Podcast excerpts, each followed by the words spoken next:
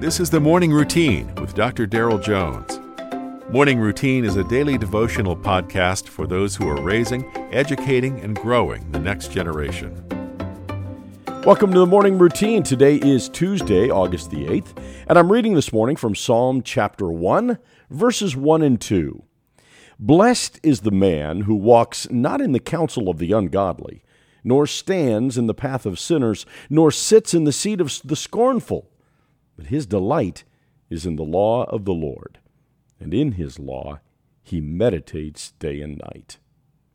When lighting an effective fire, after the initial igniting occurs, it takes combustible elements to maintain the heat and produce effect.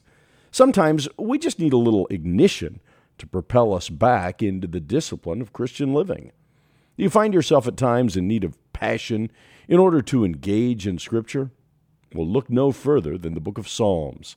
Psalm 1 and 2 form a general introduction to the entire book. In today's text, the psalmist elaborates on how necessary it is for you and me to interact with godly counsel, godly navigation, and the godly edification that comes from God's law. Godly counsel, advice, and direction has its root in truth found in the Scriptures. But the heart of an individual is displayed when you witness that which a person delights in and even savors.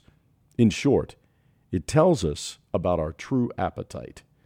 Since the Lord's precious word produces godly counsel, savoring it, drinking it in deeply turns our scorn or fleshly disdain into purposeful and honorable love for both God and others.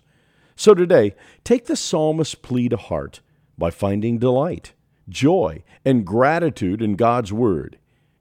As you process His law through your heart and mind, may you delight in it. You've been listening to The Morning Routine, brought to you by the Herzog Foundation and hosted by its president, Dr. Darrell Jones. For more information, please visit herzogfoundation.com. To receive the morning routine as a daily email, sign up at morningroutinepodcast.com. See you in the morning.